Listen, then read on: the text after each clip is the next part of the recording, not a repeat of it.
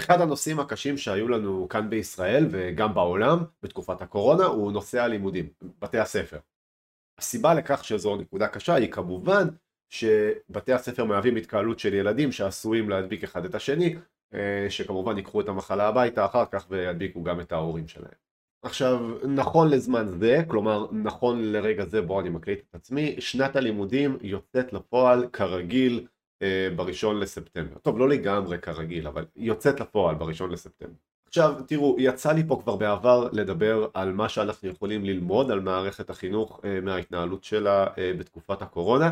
ספציפית, אני טענתי כאן בעבר, זה, כבר נראה כמו היסטוריה רחוקה מאוד, אבל אני טענתי כאן בעבר לגבי ההתנהלות של מערכת החינוך בתקופת הקורונה, שאפשר דרכה לראות שמערכת החינוך נתפסת בעיקר אה, על ידי המדינה ועל ידי מבוגרים אה, במדינה בתור מערכת אה, בייביסיטר מתוחכמת ולא בתור גוף שמטרתו לחנך. עכשיו, עכשיו אני לא נגד זה, אני בעד בייביסיטר, זה גם נחמד שאפשר לעשות, לשמור על הילדים בזמן שההורים עובדים וזה חשוב, צריך לעשות את זה ו, וזה נחמד שגם מלמדים אותם כמה דברים על העולם פה ושם. ההתנגדות העיקרית שלי הייתה אה, אה, לכך שהם, שהם משקרים אה, בנוגע לחשיבות של ההישגים האקדמיים במערכת הזו, שבעצם הילדים בעצם מאמינים שהם חלק מתוך משהו מאוד מאוד חשוב ומאוד מאוד מהותי, כאשר לכולם, כולל המערכת עצמה, ברור שהמטרה העיקרית היא, היא בעצם לספק איזושהי מסגרת, ששוב זה לא דבר רע, אני, אני לא נגד זה, שלא לא תחשבו לרגע שאני חושב שהילדים צריכים להישאר בבית ולא לעשות כלום, אני, אני פשוט נגד לשקר. אגב, אני גם חושב שזה נחמד שכולנו הסכמנו באופן קולקטיבי סוג של, כן, זה בערך מה שזה אומר, אבל כל אחד שם קצת כסף אה, בצד, כן, כל אחד בעצם נותן קצת כסף למדינה אה, על מנת שהמדינה תפתח אה, מערכת חינוך עבור איזשהו קולקטיב של ילדים, כן, כל אחד בעצם משתתף בעלות, אנחנו עושים את זה על ידי תשלומי המיסים שלנו ואז הילדים מקבלים אה, מסגרת אה, שהיא יותר טובה מסתם בייביסיטר לבית, בעצם אולי היא לא יותר טובה, אבל במונחים, במובנים מסוימים היא כן יותר טובה, בגלל שהמורים הם אנשים מאומנים שלומדים, וכמובן שזה, אלו אנשים בתקווה שאנחנו אמורים להיות שמחים להפקיד את הילדים אצלם. אגב אני אשאיר בתיאור הסרטון לינק אה, לסרטון שבו דיברתי על הנושא הזה, זה כבר נראה כמו היסטוריה רחוקה אבל זה לא היה כזה בזמן. בכל מקרה הבעיה והטענה אה, שלפי הילדים יכולים להדביק אחד את השני או להידבק, אה, להפיץ בעצם את המחלה בבתי הספר ואז להביא את המחלה הביתה ולהפיץ אותה בבית זה לא משהו שהוא חדש או ייחודי לקורונה, אה, כל הורה יכול לספר לכם ש, שילד שמביא מחלות מהגן או שמביא מחלות מבית הספר ואז מדביק את ההורים זה ממש לא דבר חדש, זה קורה כל הזמן וזה קרה תמיד. ההבדל כנראה עם נושא הקורונה, אה, הטענה בטח ש, שבגלל הקורונה שווה לסגור את מערכות החינוך אה, ועבור נגיד שפעת אה, לא צריך לסגור את מערכת החינוך. אני מניח שהטענה היא שהקורונה היא הרבה יותר חמורה וההיקפים חמורים יותר וההשלכות על השוק הן חמורות יותר וזו כנראה ההצדקה אה, לדבר הזה. עכשיו אני יכול להכין פה רשימה אה, חדשותית כזאתי של אה, רשימת ההנחיות, כן? כלומר איך פותחים את שנת הלימודים, מה ההנחיות בדיוק, מה עושים עם המחוסנים, מה עושים עם החולים, בידודים, זום, לא זום, אני יכול לעשות את זה אבל, אבל אני לא אעשה את זה אה, הסיבה לכך היא שאני מנסה שהדברים שאני אומר כאן יהיו רלוונטיים למחשבה שלכם אה, ולא רק רלוונטיים למה שקורה במקרה הרגע ויכול להשתנות מיד גם מחר. מהסיבה הזו אני הולך לנסות לדבר איתכם על הצורה של הדברים אה, ולא בדיוק על הדברים עצמם. המצב כרגע הוא שבעצם המדינה בניגוד למה שהיא עשתה בשנה וחצי האחרונות היא שמה את, את, את מערכת החינוך ואת, ואת המשך המסגרת של הילדים אה, גבוה יותר בסדר העדיפויות שלה. אה, ש, שיש לזה גם איזשהו מסר חינוכי אה, יותר חזק ממה שראינו בעבר ושעליו דיברתי כבר בסרטון קודם, אבל מצד שני יש פה גם, יש פה גם ניסיון אולי לתת להורים איזשהו ראש שקט שידעו שלילדים יש מסגרות והם יכולים לצאת לעבוד בשקט.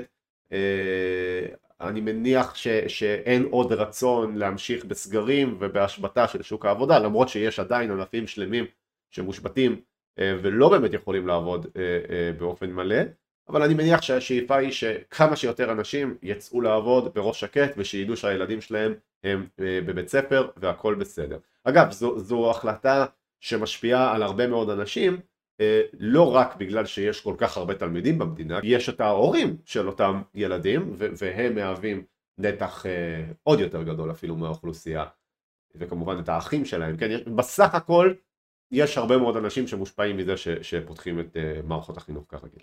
מה הבעיה פה? טוב, יש כמה בעיות. בעיה ראשונה, מי אמר שההורה שולח את הבן שלו, את הבת שלו uh, לבית הספר uh, בראש שקט? מי אמר שהוא באמת יכול לצאת לעבוד? כי, כי אם באמת תהיה איזושהי התפרצות בבתי הספר וילדים יתחילו להיכנס לבידודים וזה יקרה, כן, לא, לא בטוח שתהיה התפרצות מסיבית, יכול להיות ש, שאנחנו כן נראה איזושהי בלימה, אבל, אבל ילדים ייכנסו לבידודים והרבה ילדים ייכנסו לבידודים, כן? הסבירות שילד ייכנס לבידוד היא מאוד מאוד גבוהה ואז יכול להיות שהורה יגיד טוב אני מעדיף אה, שהבן שלי או שהבת שלי לא יהיו בבידוד ושאני מעדיף לא לצאת לעבודה בראש שקט, אה, לפרנס פחות אולי, לעבוד פחות, אבל לדעת שלא, שאני לא אהיה צריך להתמודד עם ילד מבודד על הראש שלי עכשיו. אני חושב שאפילו הרבה תלמידים לא ילכו לבית ספר בראש שקט מת, מתי שהם יבינו את, ש, שיש סיכוי די גבוה שהם יהיו צריכים להיכנס לבידוד ו, ואני לא מדבר רק על זה שילדים, הרבה ילדים באופן כללי לא רוצים ללכת לבית ספר אלא ספציפית על הנושא של הבידודים. אני, אני לא מדבר אפילו גם על הנושא של להידבק, כן? למרות שזה גם איזשהו סיכון, אבל, אבל בגלל שההסתברות להיכנס לבידוד היא כל כך יותר גבוהה מה, מהסיכוי להידבק, אה, אני חושב שרוב האנשים יותר יפחדו מהבידוד מאשר, מאשר מההדבקה עצמה, כי יש הרבה מאוד ילדים שהם לא מחוסנים, אה, ותכף נגיע לזה. בעיה שנייה בנושא פתיחת שנת הלימודים. בואו נגיד שאנחנו מתעלמים מכל מה שאמרנו קודם, בואו נגיד שאפשר לשלוח את הילדים בראש שקט לחלוטין וללכת לעבוד. אה, מי בכלל מבטיח ש, שזה ששלחנו את הילדים לבית הספר לא יוביל לאיזושהי התפרצות אה, גדולה יותר ושוב מקומות העבודה ייסגרו. כן, יכול להיות ש, שזה שאנחנו יוצאים בראש שקט לעבודה זה לא יותר מדי פותר את הבעיות שלנו כי, כי בקרוב שוב לא תהיה עבודה. אה, אז אני חושב שזו עוד בעיה שיש בנושא חזרת, ה... חזרת הילדים ללימודים. עכשיו ברור מה הכיוון פה, כן? הכיוון הוא לנסות לחיות לצד המגפה, אולי לקנות עוד קצת זמן עד, ש, עד שבתקווה הממשלה, מה שאני מקווה לראות, אני מעריך, זה את האפקט של החיסון השלישי נכנס לתוקף, לנסות כן לחיות לצד המגפה, לא לשבש יותר מדי את החיים של האנשים, למרות שהם די משובשים ויש הרבה משפחות שרצות כל היום אחרי בדיקות. אה, האם זה ילך? האם השורות שאני מקליט פה יהפכו ללא רלוונטיות מהר מאוד? אולי. אולי. אבל מה שבטוח אנחנו חיים בתקופה מעניינת. ובכלל, מה אנחנו עושים עם מערכת החינוך? אני, אני חושב אולי שאפשר לנצל את המשבר הנוכחי בשביל אה, לייעל אותה או לשדרג אותה, ויש לי כמה מחשבות על הנושא, למרות שהן אולי לא מפותחות מדי, אה, אבל על זה אולי בפעם אחרת.